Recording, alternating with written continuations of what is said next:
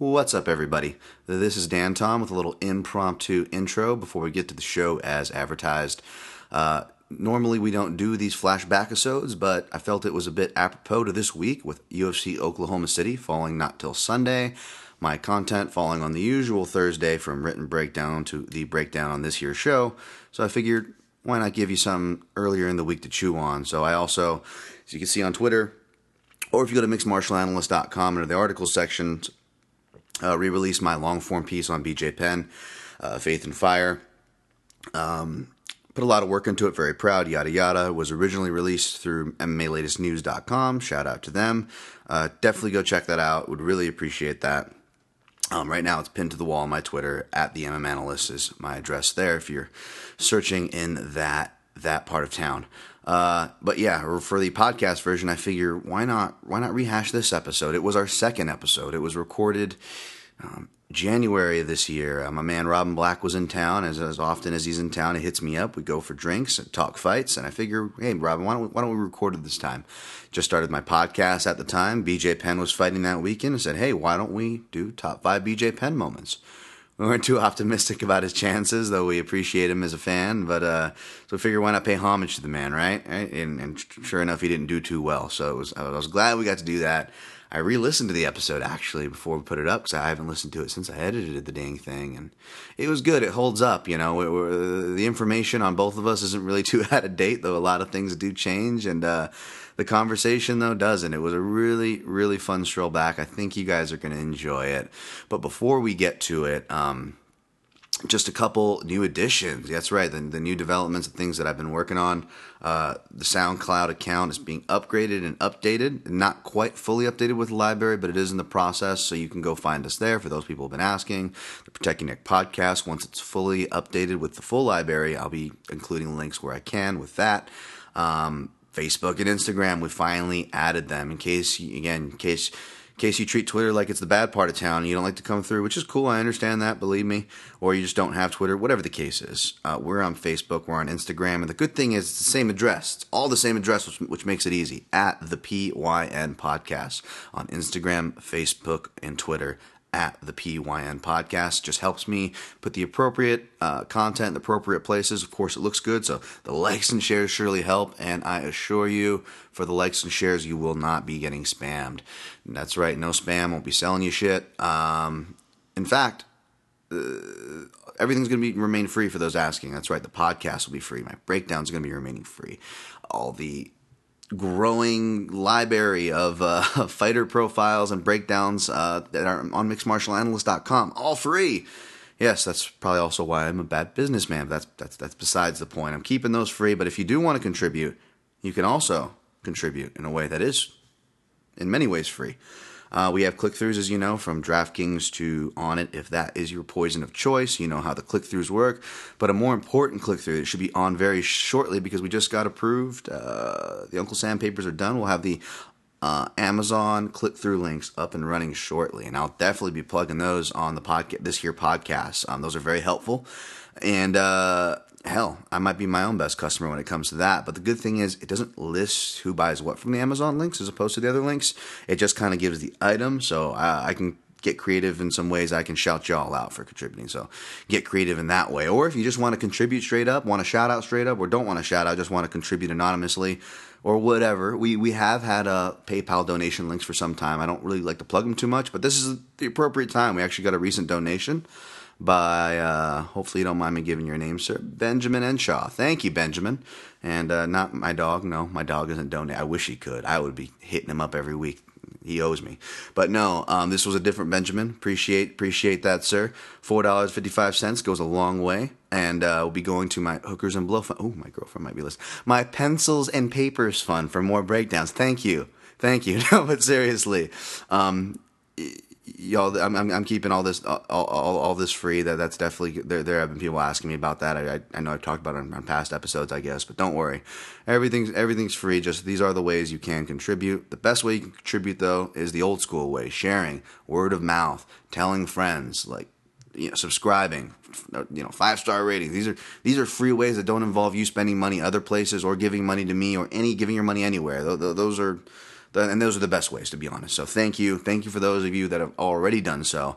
Got some more recent five star reviews. Maybe I'll read them at another show. I don't want to be that show that just reads out their own their own shit.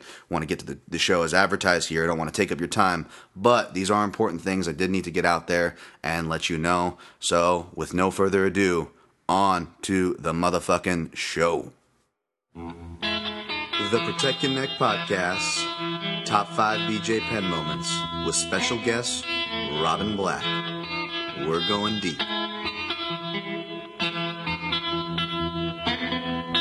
Hot air hangs like a dead man from a white oak tree. People sitting on porches thinking how things used to be. Dark night. It's a dark night.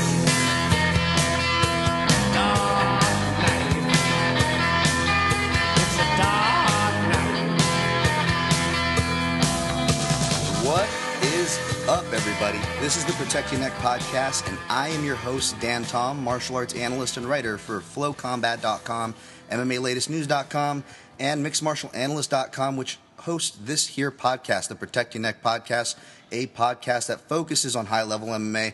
We break down pre and post fight UFC shows, but not today. Today, we're doing our weekly top five segments because it's important to reflect. And what, what better person to reflect upon?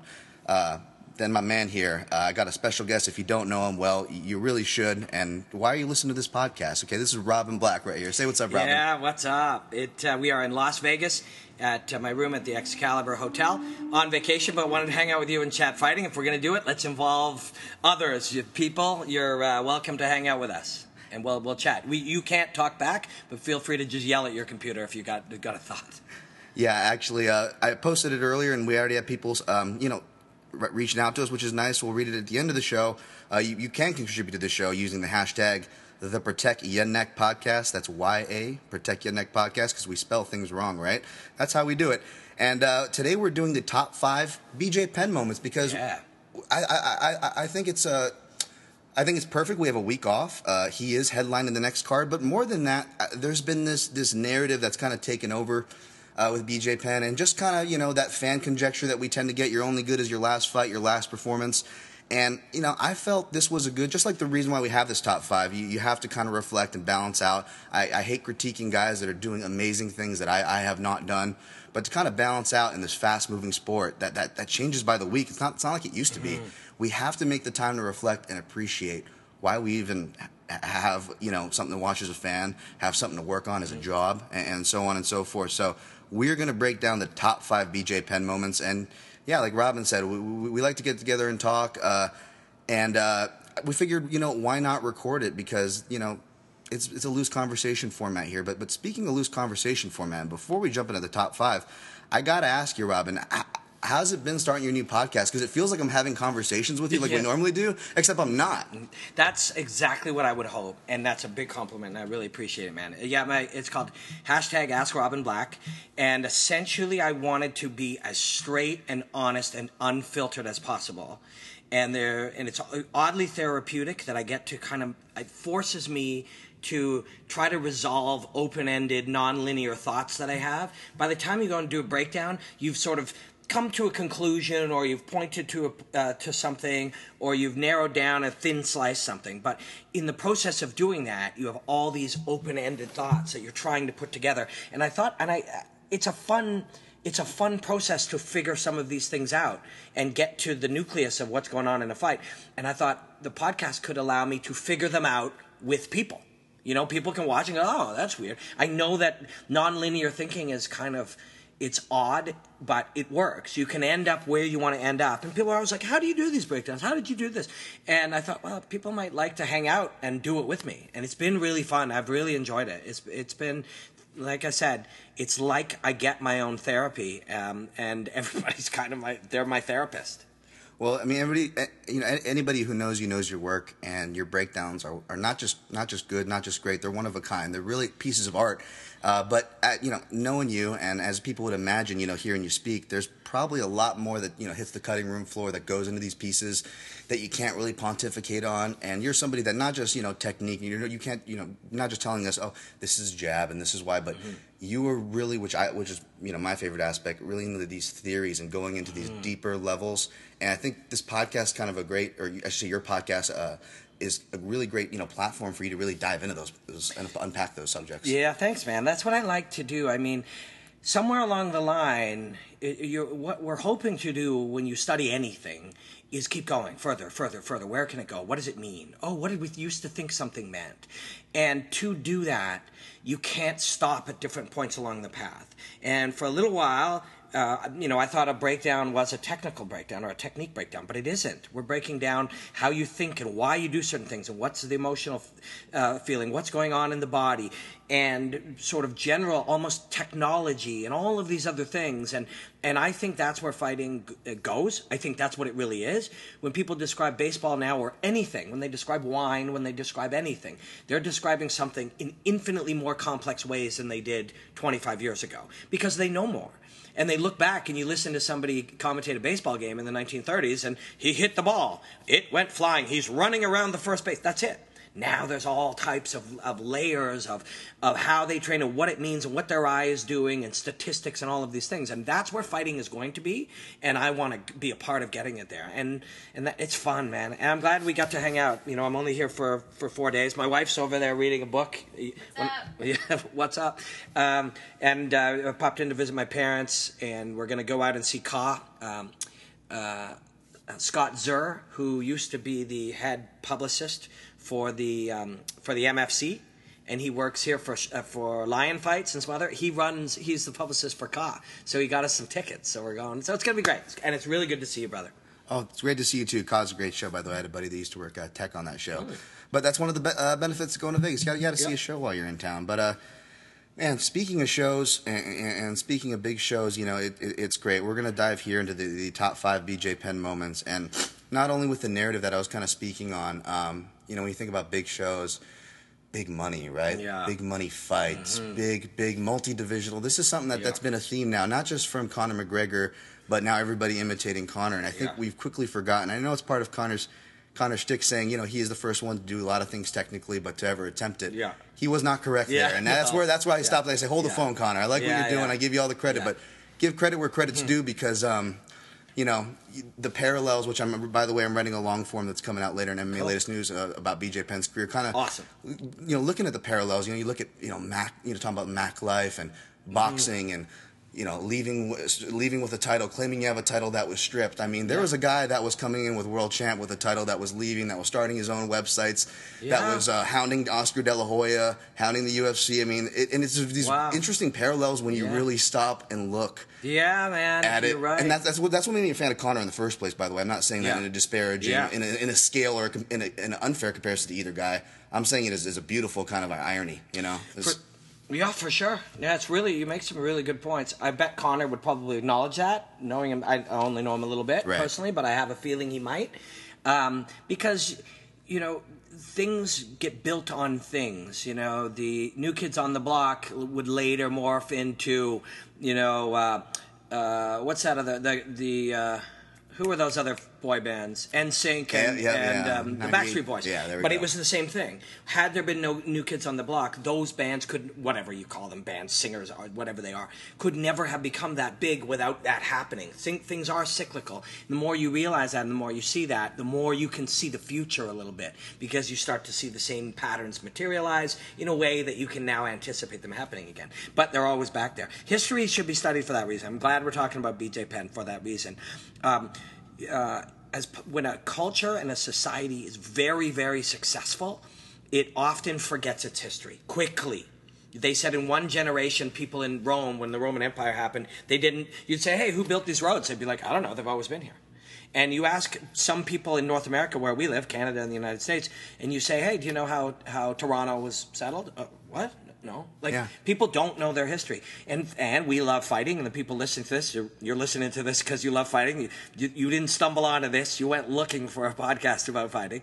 You need to know this history. It will it will explain your future It will inform you of what you can see, and these guys deserve to be celebrated. We're going to celebrate BJ Penn today, um, and I'm sure, such is the the case, that we're going to do it in a non-linear way. I literally have four or five or six BJ Penn ideas. Some of them are going to be the same as yours, and some of them are going to be different. I hope that your structure doesn't get stressed if we just fire out BJ things and meander. But I love the idea of a top five. It organizes thoughts in a way that you can discuss something in a really easy way. Absolutely. And don't worry about meandering or going non-linear because let's look at the man's career. What was linear Yeah, about the right. man's career, right? Uh, so, uh, you know, we could we could talk all day, and we, we may very well will. So let's just jump right, jump right Mm-hmm. Yeah. into the top five now. Um, I'm going to kind of kick this off. This is kind of a, a format that uh, I, I pay homage to called the Film Vault. Shout out shout out to them. Uh, they do top fives with film, and, and Mm-hmm. they can come up with all these different you know categories like top five bad cops, top fives. Well, why don't we do it with MMA? That's great. So starting off, we're going to go from five to one. Um, we'll have honorable mentions. So if we leave out anything, uh, and we'll kind of be all over the place. We're not just picking fights here. We're, we're Yeah. unpacking moments. Yeah. So my number five. Um, this one is more on the technical side. Yeah. But uh, half guard, not just half guard. Yeah.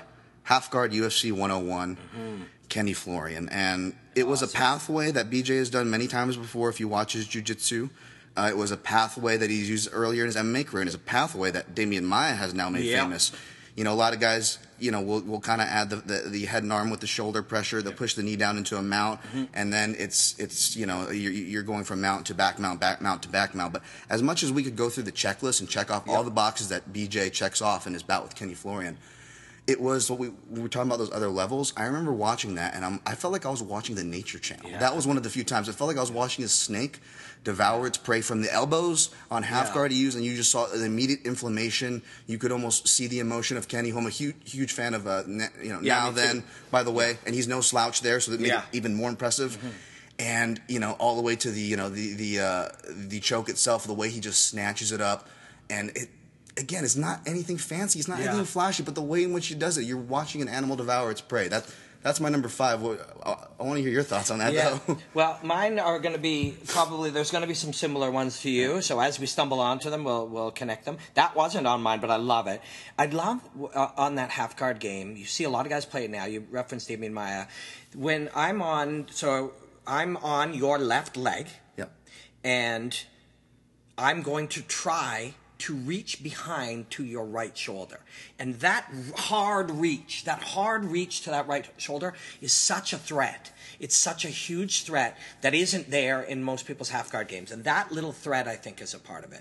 Um, Kenny is a genius. He's brilliant. Um, he's a, a really, really nice human being and very good at his job. Um, when he was fighting, what I was like, and you know what I'm going to talk about when we talk about BJ is a couple of the people he fought and how much he made them better, but also them themselves. Like these great fights happen because you bring together these two people and there are two ideas. So Kenny Florian became better by losing.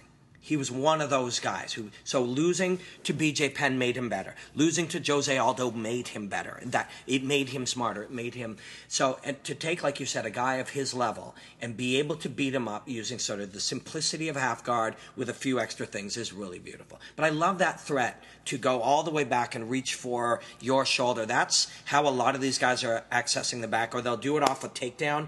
And in that moment where you are trying to respond to the half guard, so you don't want me to settle.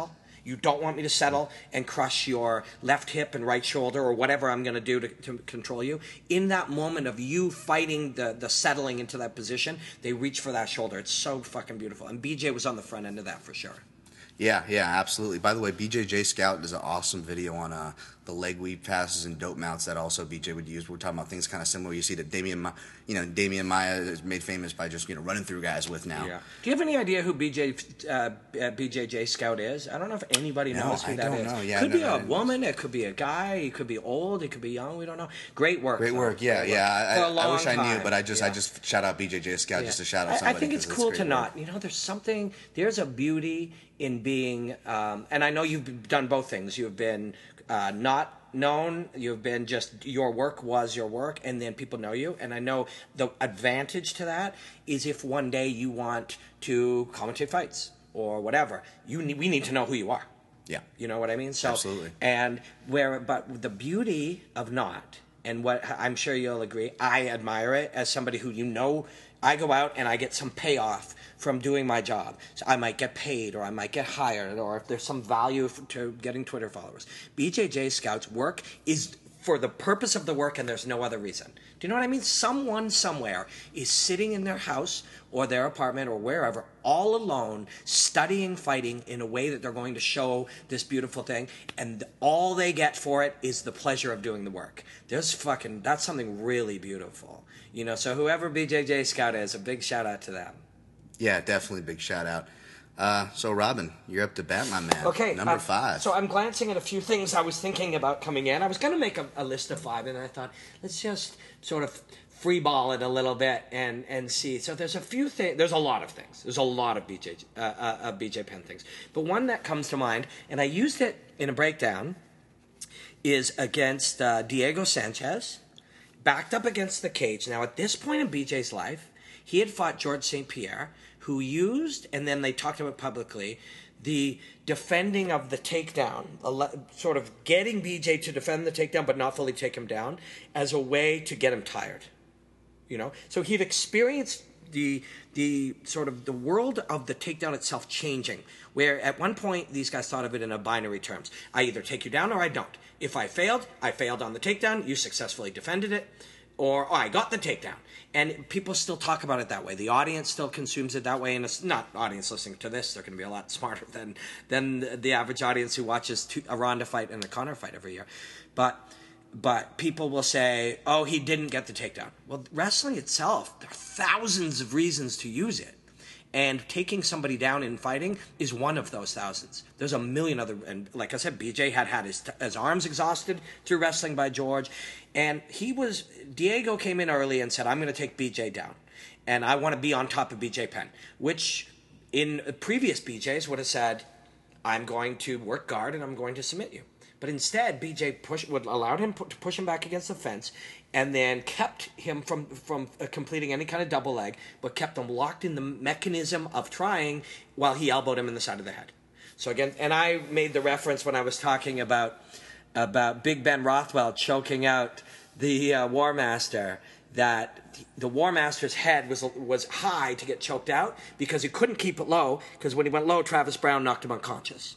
Travis Browne knocked him unconscious because BJ Penn developed this spot. BJ Penn, you can see it when you watch. If you watch my breakdown of Ben Rothwell, you'll see a little reference to it. But if you watch that fight, you can literally watch the moments in the fight as BJ Penn works out how to elbow somebody in the best way possible with his back to the fence while while stopping them from getting fully getting to his hips.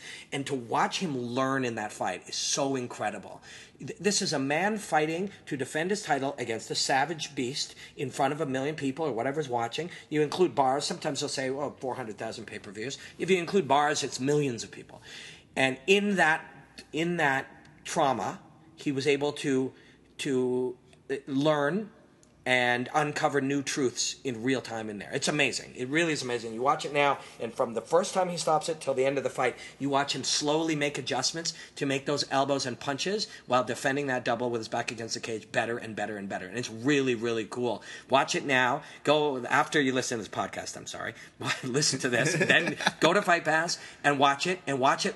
Watching BJ learn and innovate in real time in combat. It's fascinating yeah, I saw that breakdown. I really like how you incorporated that, by the way, and it got me thinking because you know, um, you know, you talk about the deeper levels and how guys come along and do things better, and I talk about you know these kind of parallels of the career um, with B.J. Penn and, and yeah. Conor McGregor, mm-hmm. but. I remember watching you, you, that section interweaved in your breakdown for the Ben Rothwell because uh, that's some of my favorite things to do. Of course, after my work's done, because yeah. as you work in this, as you know, you kind of the filter gets a bit sensitive. Mm-hmm. So even even people you love and this and that, you got to kind of measure, so I don't get to watch as much stuff as I do. Yeah, but I'm grateful I got to watch that piece. That was really nice, and it made me think. You know, building upon things. We saw those elbows against the fence. We saw him figuring it out, but then we would see Conor do it in Cage Warriors. We would yeah. see Travis Browne kind of do true. his own variation later. Yeah. Yep. Against uh, Barnett, who yep. was kind of mentioned with that Rothwell uh, bit, but it, yeah, it's crazy. It is, and it's really neat. Yeah, and it shouldn't be any surprise to us when you watch an Olympic gymnast do something. Somebody else did each of those things, and people went, "Wow, that's amazing! He did a full." You know, years back, wow, he he, he did a backflip, and then later somebody's like, "Wow, he did a laid out backflip. Holy shit, he did a double backflip." And they see it. The human mind says, "If that person can do it, I can teach my athlete to do it, or the athlete I can learn it," and we learn it. And that's it's it's uh, monkey see, monkey do. Literally, we are still like primates developing. I use the reference of the monkey with the stick down the ant hole you watch them do that long enough, you can do it. And y the difference and why it's so amazing to watch these guys is we cannot do that. So we can't go, most humans, because we're busy living our lives, we can't go and j- flying jump off a cage. But we watch them learn to do it from learning from each other. It's really, really cool. It really is. Awesome. Well, let's move on. Mm-hmm. Uh, number four. Number four. Now, this one I go completely to the other side. Uh, uh, the first one is a little more, a little more graspy. You know, you get just Yep. more technique, a little more Yep. something we can grab like this table Yep. here.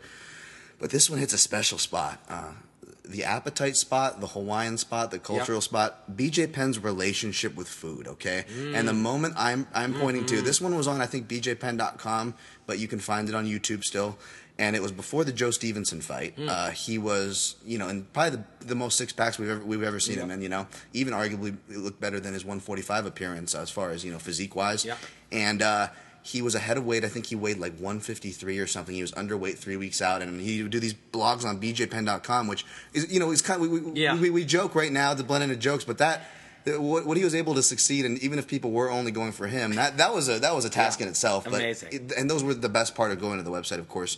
And I remember seeing this. He was looking at the scale, going, "Well, there's something I got to do about this." Mm-hmm. But his nutritionist was actually living in the house with him, and he actually sneaks out his bathroom window, gets in a truck. I don't know if you've seen Mm-hmm. Yeah. it, and he goes down to this this this stand, and he orders this big thing of uh, plate lunch. And us Hawaiians, okay, we would grow up on white rice, meat, and like mac salad, which is mayonnaise and and, and you know.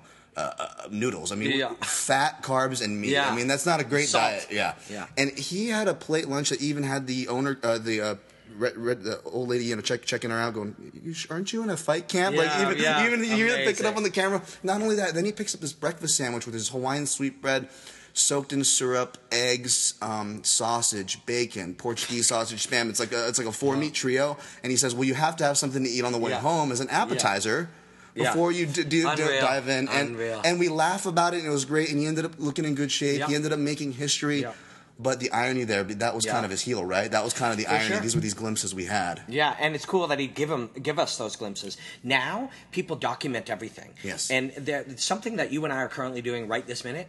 Are we creating? Yeah, we're creating something, but mostly we're documenting. Right. and that's what uh, everyone is doing everywhere. Instagram is that, and Facebook is that. Everyone's doing that. But back then, people didn't go and show you what they were eating when you knew damn well they shouldn't be eating it. Yeah, he's an interesting guy, and the truth is, calories in, calories out. You know, if if on some level, and we all do it to some degree. Ramdeen and I were doing it at Christmas. It's like if I do this amount of exercising before Christmas, I'm going to eat whatever I want. You know what I mean? And if if you can get that weight off, did it make him a better athlete? No. Although there's an argument that if it psychologically helped him, if it gave him some level of happiness, who knows?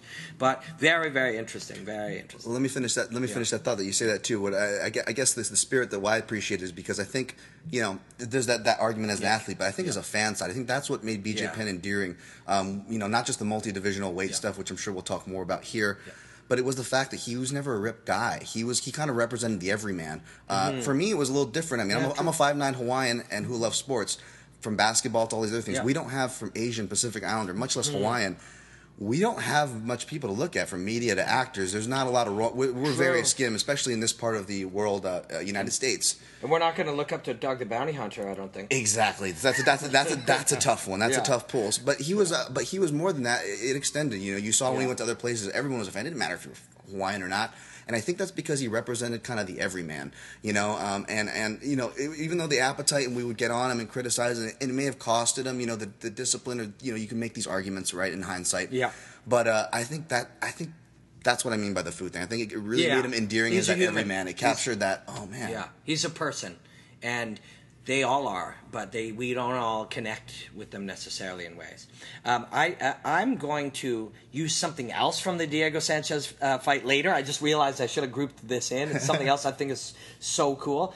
Um, and, and a lot of that era, I think, is I'm going to talk about. I mean, you look, I just got some of his fights sitting up open in front of me, and it's like, fuck, we could do a top twenty easy. Easy, so, easy. so I'm not even looking at mine as a top five. It's just five things I think are fascinating and beautiful. But I'm going to give you a, a number four because you mentioned Joe Stevenson, and I'm going to mention that fight. I'm going to tell you why, and it's going to connect back to what I said about Kenny Florian. Um, so of course he butchered Joe Stevenson, right? Right. And it was masterful and it was dominant and it was beautiful. And so we could look at any aspects of that fight. But what I want to talk about is I met Joe Stevenson when I did my very first commentary gig ever. It was uh, XMMA, which is probably a MMA name that is in 30 different states, countries, what XMMA. Uh, but it was in Montreal. And David Loiseau was fighting um, Solomon Hutcherson and uh, it was wonderful. It was me, Ram Dean. It was both our first ones, and Chris Horodecki actually, who was like 21 years old and was one of my coaches at the time, and we did it. So it was wonderful. But so Joe Stevenson was there cornering someone. Maybe Aaron Riley. Does that sound possible? Did he work with Aaron Riley? Might have been. Uh, he was cornering somebody, and or was it Hutchison? I can't remember. But we went out with Joe a fair bit, and we, you know, there was some greenage and there was some beerage and there was hanging out, and we were doing our jobs, focused on our jobs. But he wasn't didn't have a fight coming, and he we went to a comedy thing with Joe, and it was really fun. And but uh, early on, Ramdeen uh, said to him, "What's your favorite fight ever?" And he, all, I swear to you, was essentially tearing up, telling us how amazing it was to have that fight with BJ Penn, and um, that was and literally t- emotional, um, and uh, he got really beat up, but he was he was so thankful for that fight. It was so special to him. Like it, it at that time, the way he was describing it, it was like that. It was all his whole career had led to that. It was the greatest moment of his life. All of that, and he got the shit kicked out of him. You know what I mean? He got shit kicked, but it was so special to him to to have that moment and to get that fight, and that BJ having that effect on him to me was something amazing. And I remember thinking it as he was saying it. It was so deep. Like it was, you know, you, I, and many of the people that were listening here have a passion, like a connection, like mm-hmm. a to fighting, to like it has deep meaning. And to see that in Joe, that fighting had that, martial arts in general, but that moment of his life was this great moment. And for BJ to be able to just by him by beating this guy up have that effect on him, that would, to me was pretty incredible. That's a fantastic one. And when you're when you're saying this, I'm picturing that fight because you can almost see that passion, that emotional hmm. connection of Joe, Joe that fight. Yeah. And from what it sounds like to you, from what it sounds like from from him, right? Yeah. That he almost, you know, that that didn't get beat out of him. He he encapsulated that in Yeah. a little lantern and kept it somewhere sacred inside of him. That's exactly right. He, he was living it when he was telling us that, and it must have been. I'm looking here. If I, we take a look, that was 2008, and uh, this commentary gig was probably 2009 or 10. So it was a couple of years later. Maybe I don't know when my first commentary gig is. For sure, six or seven years ago. Uh, but uh, uh, it was years later and it was just as real to him. It was just and to to have most of us will not will go most of our lives and never maybe the birth of your child or maybe the, your wedding day or something but very few of us will ever have the emotional connection to a moment of your life like I saw in Joe Joe Daddy's fucking eyes and heard in his voice. That was fucking cool. That's that's beautiful.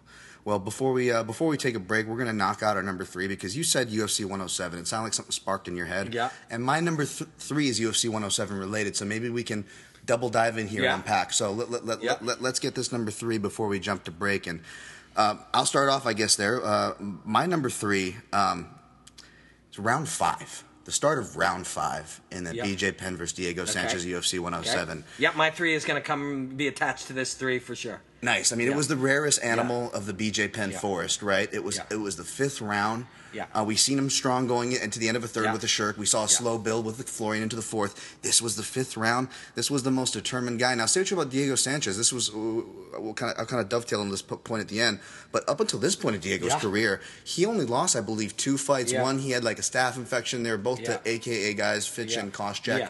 Um, he was an overachiever. Yeah. Definitely, Diego was. You know, whatever you could say about his progressions, he was an overachiever when it came to Big fight time. night.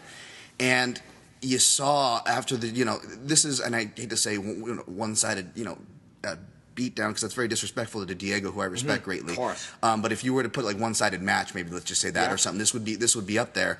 But and you saw that fifth round come and BJ's just just waving Yeah. his hands in like this animal, and you just you just really just I could pontificate for days, but it really just encapsulates the essence Mm-hmm. of that animal, you know. And you saw Diego kind of just take that deep breath like Apollo when when Rocky Yeah. gets up in the first Rocky and he goes.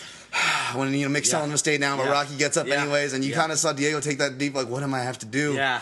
and that, that that's kind of my moment. But but go ahead it. and dovetail on how does this go to yours? Yeah, so mine is round five also. Okay. So, and uh, it's interesting that we're like, we like this era of, of BJ. We're going to go to uh, before and after, Yes, but there is something special. This is when he's hitting it. So, round five is not just what he does, um, but how he did it. So, I have his book, The Big Book of Knowledge. Do you have it? BJ Penn, Big Book of Not that Knowledge. one, no, no. It's very good. And when, I don't know when it came out. I'm going to guess 2012. What is this? So maybe before this fight. So, two, no, maybe like 2007 or 8. I was gonna say yeah. That, Yeah. that sounds about right. Yeah. So in this book, it basically it's on some level partly responsible for at least certain amounts of fighters going and having a curriculum based style of training. When you're against the cage, we always have this underhook, we put the hand inside, we fight to the bicep, we etc. cetera, et cetera. Because BJ spelled it out. This is how you fight. And the book is fantastic. Now, of course, in 2017, many of these are not truths anymore. They were truths with the limited information we have, but the world changes. But so in this book, he tells you many times in the section on boxing that you never kick in fighting. Kicking, mixed martial arts, you do not throw head kicks. You don't. It's not, and here's all these reasons why. You, you use your hands for these reasons, but you never kick, to, particularly to the head, for any of these reasons. Head kicks are not for fighting. Then he lived his life never threw a head kick. He had ne- this was one long fucking game of poker, and he was bluffing the shit out of us for years. Head kicks do not. I'm BJ Penn. I will never throw a head kick. I recommend nobody throw a head kick. In round five, he fucking kicks this guy right in the head. You know what I mean? Like right in the head, splits him wide open. And it was like you said, the rarest animal of BJ Penn going into round five. It, like that thing, that was a black swan. You know, in Australia, like in a world that all there were were white swans. No, BJ Penn was lying. You do throw head kicks. Cut him wide open. It was what led to the finish. But that was a fucking career long misdirection play, right down to writing it in your book. I don't. See, if you knew anything about BJ, one thing you don't have to worry about is getting kicked in the head because he doesn't believe in it. Dude kicked Diego Sanchez right in the head, split him wide open. That's pretty awesome. And I think the dovetail. Uh, no, that's that's fantastic. I love that Black Swan reference. That's absolutely true. That that, that round five BJ right there, and it dovetails nicely because that right there. I think you know Rogan has this quote. I'm not even going to try to repeat it, but he says it says it well. But that is arguably the, one of the best fighters this planet has ever seen. Yeah. That right that, there. That, be- not just that, the sport, yeah, not the history yeah, of sport, but I think Yeah. you know, and you Yeah. hear guys like from Joe Rogan and, and to Anderson Yeah. Silva. Yeah. Um, you know, Yeah. that those are the reasons why people guys people respect like that. That's who their number one is for what for whatever that worth is. You know? and it's worth to me. I mean, it, it's sad. Like I, I know we're not supposed to get sad about Right. such weird things that you have should have so so little bearing on the life of your you and your family. But I get sad when people who don't really that there becomes a public kind of belief that they know something goes oh this guy sucks or oh that's that's not when, that's why history is important. You really want to see where the truth is and the truth is i don't care who you are i don't anybody who knows anything will tell you bj penn of that era is the greatest fighter in the world. If you don't study fighting and mm-hmm. most people don't because they have a life and they study the thing they study. I was talking to my parents today and Erica. We were talking about somebody who specialized in in working therapy of your voice box. yeah. That's a lifetime of dedication to that thing to a point that it becomes an art. He's no longer a physio, he's an artist. Whatever everyone has something like that and if they don't they should. Ours is fighting. Um, and that's why people don't need to spend their whole life studying the voice box or fighting or wine or anything because they there are great people in the world doing it for you. So, but any of those people, um, they will tell you BJ Penn of that era was the greatest fighter in the world. Absolutely. I mean, that's kind of why I'm pouring my heart into this uh, long form article I'm writing because it, it, history is beautiful and it was a young sport, but now we're getting to the point where we're, we're having history. We're Yeah. having different eras now. Totally. And it's important to to keep those in, in the general perspective of this fast moving sport. And uh, with, with with that fight in particular, that 107 though, that was kind of a crazy because, like I said, it was a one sided, uh, uh, you know, uh, drubbing, if you Mm-hmm. Yep. will. And I, I hate even using Yeah. that word, but I mean. The crazy part was we've seen epic fights where two fighters just aren't the same. Carlos Condit Yeah. and Robbie Lawler, Yeah. right? Yeah. That fight, ironically, was one of those for both guys. Even though one guy was unscathed, Mm-hmm. Which was BJ Penn. Yeah. If you look at both guys' career, Yeah. it Yeah. and I'm and, and I don't want to, you know, this is right in the middle, so we're not ending on a negative Yeah. note, and, Yeah. and especially on those two Yep. guys who I respect. Yeah, but fuck. both their Yeah. careers took Yeah. a rocky turn. Both guys, it was a really Yeah. weird night, and that's what almost makes that night so special. It was the Yeah. last of the great. It was one of the greatest we'll ever seen in the sport. It was maybe one of the probably one of the greatest things we've Yeah. ever seen from this guy in Yeah. particular. But it was also the last Yeah. of two guys in a way. Yeah, well, Diego weird. became defined by his toughness, and you saw it that night. Yeah. So that became the reflection of his identity, um, and it was real. This is as, he is a great fighter who is a great martial artist who has become as great as he can, and he will be, continue to improve. I'm sure he'll get even smarter. But that the root of him, what made him different and special, was his ability to be tougher and to handle fire more than everybody else. And so he got to celebrate that that night, and it became an, a, a, um, an aspect of him. Uh, Dan Hardy is uh, somebody we, if you listen to this, you know Dan is one of the brilliant minds. He's become one of the great minds of fighting. Uh, he and I have had three or four conversations outside of breakdowns and done three or four things together, and he doesn't like he he doesn't celebrate.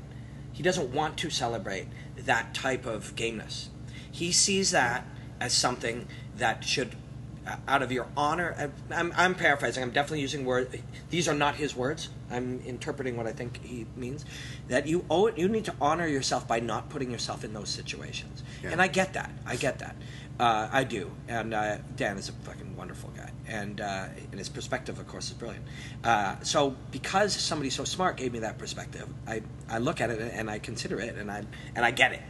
Uh, but then on the, the other hand, what you say is, whether or not he should put himself or you should find a way to not be in those cases, he is in those cases. And we get to see this incredible human spirit because he is in those.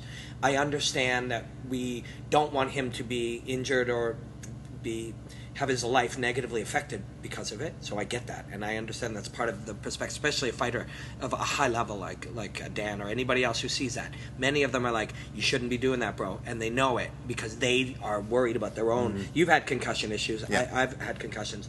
These guys are worried about them. Absolutely. But the truth is, he is in those moments, and by being in them, you see this incredible human spirit and what we can do and what human beings can do. We can't all do what Diego Sanchez did, but we're all human, so we can all feel some connection to it. Um, but yeah, that was a pretty pretty incredible one. And for such a as you, you you're not. I'm I'm with you. We're we're the same. We don't Yeah. ever want to say anything negative. Right. Uh, we really don't. These guys, we honor them.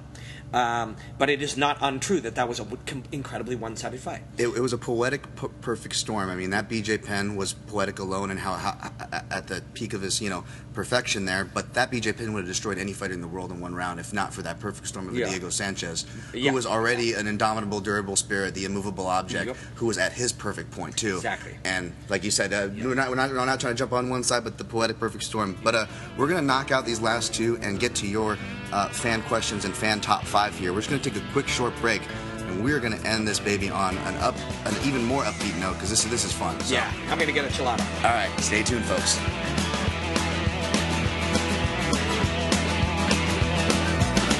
Cucarachas enojadas.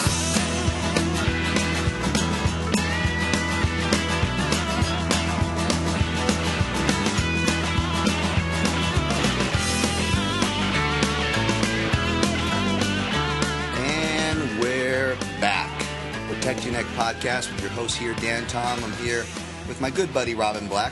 Woo! And uh, we are doing our top five BJ Penn moments.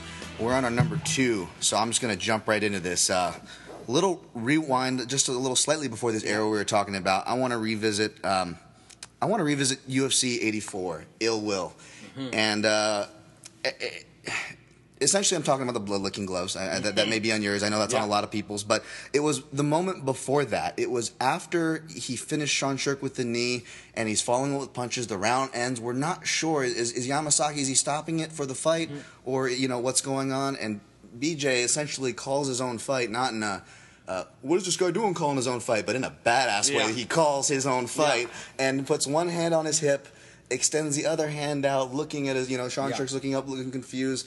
The referee, I believe it's Yamasaki, he's looking at Sherk to Penn, Sherk to Penn, Yeah. what's going on? And he, and after BJ Penn holds his hand up, he does the. I'm trying to articulate it because we're on a podcast, but the no more like you're, Yeah. you're, you're safe or you're out. You know that umpire thing. I, I can't. I'm you're terrible done. at baseball. You're Yeah. done. Yeah. Yeah. And uh, and then the fight's over, and then he does the, the blood licking thing, but Yeah. then makes fast friends with Sean Sherk and is respectful. But Mm-hmm. that to me was just an iconic. That was the the kind of um, animalistic uh, part of BJ that we all kind of appreciated. We all kind of forgave, uh, which you know him doing stuff that maybe other Mm-hmm. fighters did in other fashions. We might not have forgave so much. True. I'm trying to think. I, I there was there was a, a thing or two. You know, God, there's so many. Like, there's so many things we could Right. use and want to talk about. But you know, so I'm going to make my number two connect to that. How we'll kind of forgive him somehow. For some reason, we on some level we connect to who this guy is, and we get that rules apply differently to him because he's special. Maybe that's it. Exceptions are for the exceptional. Caol Uno, of course, that you know the first fight, the madness that finishes that and goes storming off. Um, but I'm going to use the example of what was I just thinking? And and don't worry, my brain does this a lot. It's all Uh, oh yeah, yeah, Jens Pulver. Jens Oh, yeah. Pulver number two. Yeah. So those two fights again. I'm feeling for whatever reason appreciative of the opponents today and how important that they are, and that these really are moments in time when you have greatness. Now, when you see two fighters fighting and they're at some point along their evolutionary scale, um, stage of evolution, they bump into each other. Often, what you see is tests of of ideas. You do this, and I do that, and this is where that's at. But once they're kind of self actualized and they're fully developed fighters, you're seeing ideologies clash. You believe in this, and I believe in that, and we are fully where we're going, and, and they clash. And so when he and Jens Pulver brought, were brought together for those two fights, Jens Pulver is this brilliant little striker. But when BJ started to fully dominate him in their second fight, he was showboating, and he's do- and he's sort of not finishing him when he can and stuff. That we would feel so much disrespect if we just well, I'm just gonna draw somebody at random. If Daniel Cormier did that, people would just not have that. Mm-hmm. But for some reason, with BJ, we're like, oh well, BJ's way better than than Pulver, and Pulver did piss him off. On some level, we were looking for excuses as to why it was okay for BJ Penn to treat Jens Pulver this great, one of my very favorites ever, one of my true, Absolutely. one of the reasons I wanted to fight. When, and when I wanted to be like Jens Pulver, I wanted to be like Uriah Faber, I wanted to be like Mark Hominick. These types of guys, all different guys, but with this this thing, something that brought them together as the small weight class greats. But uh, for some reason, I was still I Jens Pulver was my guy, and I was still okay with BJ disrespecting him, and as he dominated him, and took longer to beat him up and get the uh, finish than he needed to. Yeah, absolutely. And it's almost it's funny because again, he wasn't a guy that was doing these things for money. When he was promoting things, there was a genuine to us. Whether it was these raw things where you could have you know varied opinions on, Yeah. or the things we definitely all endear and love him for. And just like kind of like um, you know maybe not so much post UFC 205 Conor, but what I really love and I would try to point out to people about Conor with the trash talk with the Jose or Mm-hmm. prior to Mendes, like dude, this guy is really legitimate after, and that's the Conor that I like from coming up in Cage Warriors, the martial artist Mm-hmm. Yeah. aspect of him. Yeah. Um, uh, I mean, uh, fighting first, but as far as his attitude, the martial arts fighting, how that transferred to his attitude, that's my favorite aspect of that attitude. And you would see glimpses of that, just like BJ after Gomi, where Gomi and, and just like Pulver both were Mm-hmm. quoted. I, not only do we forgive the guy, I want to train with the guy. I, Yeah, sensei, I call him respectful. right. And there was this weird camaraderie that even the guys got worse with, like Sean Sherk, um, you know, he'd be doing, I think there was like specials where he did like some road media with them and they were buddies palling around Yeah. like a month after. Yeah. Matt Hughes and him riding around on the motorcycle. How about that classic picture where he, Yeah, you know, BJ's on the back of the motorcycle? Yeah, his little brother. And you could see that it was genuine. Oh, this guy's a softie inside. He's a really genuine dude. He's doing what he needs to, whether it's for the show, whether it's for himself to get him hyped right. up. And I think forgiving. Yeah. I think that's what we might have incorporated. Maybe that's why Yeah. we forgot forgave him. Yeah, I mean, maybe. that's just my opinion, of course. But Yeah, no, I agree. Uh, can I give you my number one? yeah, yeah. Let's go, go. you go first, please. Yes. So go first. what the fuck is BJ Penn doing fighting Lyoto Machida at heavyweight? Jesus, open yes, I'm glad you brought this up, Like, yes. Or like fucking. Oh. You know, it essentially was was heavyweight. I think uh, Machida weighed two ten or something for that fight. You know, what what are we doing here? And it, he he gave him a great fight. Yeah. You know, he gave him a great fight. It was slower, which you're going to be when you're bigger. I don't remember what BJ weighed in. It was 189, I Yeah, think, for that one, or 191. Well, yeah, something and then right around there. 221 I saw for Lyoto on Yeah, that. yeah. But yeah, yeah. So yeah. what are we doing here? and uh, you know, you talk about guys multiple again, Conor McGregor multiple weight classes. BJ Penn fought at heavyweight. Like so, when we're t- discussing whether or not McGregor can fight at welterweight or whatever, uh, this guy, this featherweight, which is what he really is, fought at heavyweight against Lyoto Machida in an awesome fight. It was a competitive Yeah, decision. Yeah, He- up yeah. until up until he got dethroned, or Yeah. up until the not dethroned, up until the first fight, I should say, with Shogun at UFC 104. Yeah. Uh, Lyoto not only was undefeated, but BJ, I, I made the argument, did the best Did the against best him. against him, he was lightweight. and even just from a from a history of technique standpoint, it was that fight was a physical debate about what range we want to fight in. Yeah. Um, and that's a big part of every single fight today, and um, which is why I'm you know have I'm having a hard time analysis wise of figuring out how to properly explain some of these things now that it's in every fight. So you can no longer ever go this fight's going to be about range management. Well, moments of every fight are now about range management. So you can no longer say this fight is about, you know, who's got a better distance control. Every fight, through moments of every fight, is a battle of distance control. So all of these very, you know, these layered concepts that are now in every fight, when you look back, which another reason history is so great, you can see the much broader strokes. If a fight is about, you know, who can control the distance they want to fight at, it's that's what the fight's about. Yeah.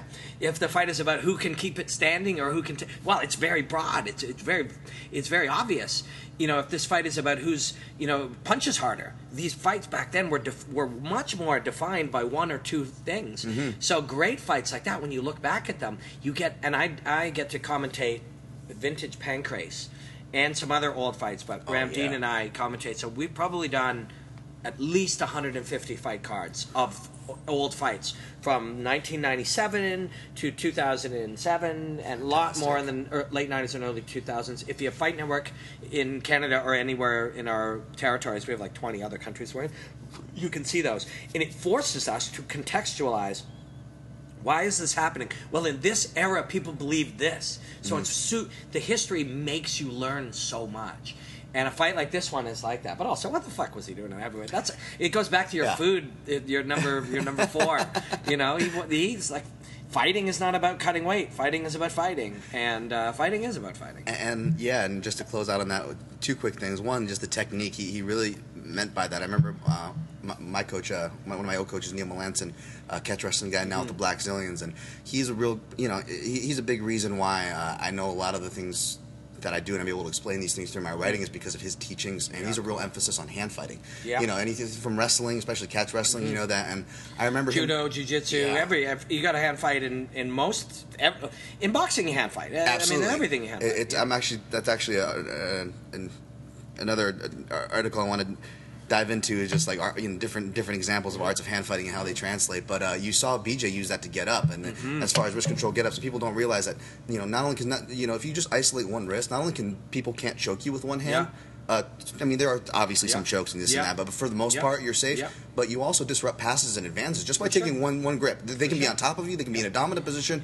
but you you disrupt that grip, you're right up. even even the idea of get ups that wasn't very standard oh we're on the No. ground now okay i'll submit you Yeah. Like that's how people thought then. They thought, okay, we're on the gun. I I guess I'll, I'll be looking to submit you. Not now. It's we're going, or maybe I could sweep you, but that became hard very quickly with f- guys like Matt Hughes, who Yeah. of course BJ that slip right hand uh, uh, uh, on Matt Hughes. I mean, there's so many. I, like we, there's ten Right. other things that we could have discussed for for uh, BJ Penn top five. Well, so we're not here all day. Let me end on this number one because it's in a similar spirit to your number one, except Leo, I guess, more the extreme angle. Yeah. This one's more the classical angle. Yeah. UFC 46. Um, this was great. I mean, there's two moments. One, the when they had the Eddie Bravo on the side, the Yeah. queuing it up like it was boxing, you know. Right. And he was Eddie, Bravo was being totally faithful to BJ, but it was like, oh, it's so beautiful. He's gonna give the old sluggers chance, you know. Yeah. It was almost like, Amazing. and, and- and then Yeah. Joe, even, even Joe Rogan, they're all fans, they're being respectful, but no one's you know taking it serious. You know, the, the- Matt Hughes is about to make his sixth title defense, set a record. He is considered the pound for pound Mm-hmm. strongest and best fighter. They were considered they were just making up accolades for Hughes at the time. And you hear Rogan Uh-huh. and this little Hawaiian, Oh, it's got yeah. nice jujitsu, but wrestling Yep. beats jujitsu these days. eating Yeah. McDonald's Yeah. uh, leading up to the fight, training only only a half hour a day, and, and as the fight starts, you hear Rogan say, "Courageous or foolhardy? We're about to find out right now." And that resonates, and that's the spirit of martial arts. With that Mm-hmm. moment, and he's coming out to the post fight. Where he's, you know, again the emotion, showing the Yeah. crying. This is what kind of makes this Yeah. endearing. Like, oh, who's this cocky kid that thinks he can challenge Hughes? Yeah. And lick his glove, and then you're just like, oh, he's the biggest. So he's a, he's a soft. He doesn't even feel like he deserves it. Hughes is his idol, um, you know. And it was just so endearing. then he goes and calls out Tim Sylvia in the post fight press conference. it was, Yeah, it was all. BJ Penn. You know, I, I, I'm, I'm really glad we chatted about that because often we, you could we could have ended up talking about anything, but we ended up exploring really cool things about why we liked him too, which is not something I think we set out purposefully to do, but that's a really cool thing. I'm glad that that we got to, to mention some of those things because you do for if you were a BJ fan, if you're newer now, you don't know him necessarily, you can become one. But if you were one, we did wonder what it was. Why, you know, obviously the guy was great, but why did why did we worship BJ Penn to, and why did many people? We don't know. We've, we've come up with a few Yeah. answers, but we don't really know. Well, that's what I like about these top fives. It gives us a chance to kind of get at these angles where you know. Maybe more so with my work, I guess, with the work that I do, and, and many anal- and many analysts do. We get kind of stuck in these walls of what this person does well, what they don't mm-hmm. do well. Don't be too nice, but don't be Mm-hmm. Yeah. too negative, right? Yeah. And and and li- we don't get the chance to really just talk about the whole, you know, the whole the whole whole platter. Uh, you know, unload Yeah. it, unpack. Mm-hmm. everything in deep, and that's why I was like, what what better person? I'm gonna hang out with Robin anyways. Let's do it, man. Let, let, Yeah, let's fun. let's let's balance. Let's bring balance to the force out there and recognize it great and, and just give credit where credit's due. Sure. Hey. Yeah, yeah, super cool. I hope BJ hears this. Uh, I've been uh, going on my show at different times when saying, You got to come to Toronto, I'm going to take you out for tacos. Uh, and that was an ongoing gag that we had on the network when we were like, BJ Penn should fight in, at UFC 20, what was Toronto, 206? Yes. So we yeah, kept going, come to Toronto, man. We, I know some good tacos.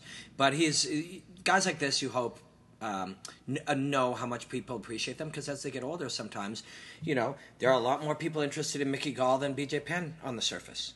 Which you know, hey, that young guys might turn out to be a pretty good martial artist. But this is BJ Penn we're talking about. But um, yeah, super cool. I'm. Uh, there's one other thought I had, but I'm in, uh, knee deep in my third Tabata, so. Well, why, I've- well, while you think of this thought, maybe the fans might kind of jolt your memory here. Okay. We're just going to go real quick. Uh, Again, um, these things will be pick, picking up more, which means we want your participation to pick up more. Use the hashtag the uh, hashtag the Protect Ya Neck podcast. Wow, I haven't even finished my beer, and I'm Yeah. already stammering toward the end of this thing, end You of got this a show. hoppy one. I do. I like me. I like me some IPAs. So I, I, I, uh, this this is the last one for a while though. Doing the FC weight challenge. So stay tuned for that. I'll keep you all posted. This is my last uh, my last cheat day here. But uh, use the hashtag the Protect Ya Neck podca- podcast. You know, submit your top five or questions. We had a couple here we'll touch on before we go. Um, just for the top five. Oh, hey, my man Daniel Levy uh, at Best Fight Picks half the battle. the fans. You want to see GSP? Do you want to see BJ Penn versus GSP? Oh, the po- that's the post fight after the Sean Sherk. Yeah, he he definitely cut some promos. Uh, Awesome. Awesome. Levy's a good dude. Um, and uh, I, I'd like to see it again. Uh, but I don't know that George is going to fight.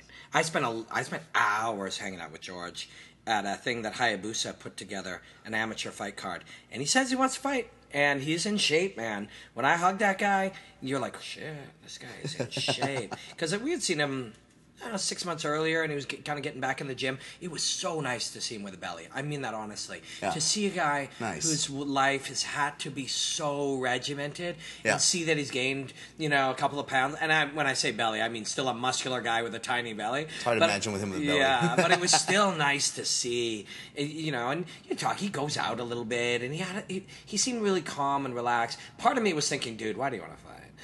you know, you've yeah. done it all. Yeah. But that love of, of competition, I still think about it. It still crosses my mind, that idea, you know. Uh, and I was terrible. This guy was it was one of the greats ever at something. And, you know, it's, it's what he wants to do. But I don't know if he- Yeah, I yeah, don't no, absolutely. I think Daniel Levitt was just quoting, uh, Yeah. quoting BJ Penn there to, to, to chime in. But no, that's good. That, Yeah. that- I'm glad you weighed in Yeah. on that. And Sean Sherk, you're dead. A lot of people are liking the quotes here. Uh, we almost forget that the, those pro wrestling moments. Yeah. Remember that when Sean Sherk comes into the cage? I almost Yeah. heard Jim Ross. By God. Yeah, it's weird, right? It's like I don't know if he was. I think there was an authenticity to him doing those. I think, like you said earlier, maybe it was for him. Yeah. I think it was for him. Yeah. I don't think he was like Chael is a genius uh, at at getting people engaged. Yeah. Um, BJ was somewhat too, but I don't think he was motivated by I'm Chael wants to entertain you, he wants to make you laugh, he wants to make you cry, he wants to make you angry. I think BJ was just doing what he needed to do for him. Yeah, and, and I don't want to. I don't want to um, give away the end line to my article coming up, but essentially, he was the first to do a lot of things, and the fact that he didn't do it for the money just kind of puts that icing on the cake Mm-hmm. Yep. and blows your head off. Yeah, Like, for sure. Wow. Um, and uh, ooh. Yeah, yeah, a lot of lot, lot, lot of quotes there. Hey, listen, we're gonna we're actually just gonna uh, wrap this one wrap this one up here, but definitely join us in for the next one. Use that hashtag to join in. But this was this was really fun, Robin. I really uh, we'll, we'll we'll we'll do these more next time you're in town. But um, shoot, until then, I mean, I'll definitely be listening to your podcast. But you want to tell the people where they can find you and your your projects you got going? Yeah, um, yeah. Watch for my podcast for sure. Hashtag Ask Robin Black, and it's really fun. If you throw that that hashtag in, you can ask me anything on Twitter, and I'll try to use it. It's really been a really fun thing. It uh, the Fight Network YouTube channel and on iTunes, you can find it. Um, but uh, and and watch my breakdowns. That's what I love to do. But it's been really fun hanging with you, man. And shout out to my wife Erica, who uh, sat here and waited while we were hanging out. We're on vacation, and she's like, "Yeah, yeah, hang out and chat with your friends." So, She's amazing. Yeah. Uh, Yeah, you- very lucky. Uh, met, met her before. Really, really cool, yeah. gal, really cool yeah. gal. So yeah, I killed I killed that. Um, so that that, get, Wait, that, that I killed that uh, finding a great mate part. We, we- everybody should be so lucky. I would want that. I really would want that for everybody. Um, but make sure you link me everywhere to your BJ Penn article too after this comes out because I want to share it. Oh, thanks, man. That really means a lot. Um, just always the support. For people that don't know, uh, what you hear is what you get. Whether what you're hearing on the show, on Robin's podcast, what you hear on the Fight Network, um, th- this is the guy here. I mean, it, it, it's genuine, and, and and just like we were talking about uh, BJ Penn, we need to stop and, and just appreciate. Um, you know, it sounds it sounds hokey, but appreciate things for what they are. You know, really. I mean, it, it really doesn't get any, any, any, any truer than that. And uh, those going out there being genuine, those brave enough to put it on the line, whether it's through analyst work, whether it's through fighting, you need to appreciate that. I know I do, and it's, it's great to be able to reflect on that. Thanks, man. Thank you. It's, it's good hanging with you. Well, until then, you know where to follow me. Follow me at the MM Analyst. Follow the show at the PYN Podcast. Use the hashtag the Protect Ya Neck Podcast to participate. And uh, till next time, protect your neck.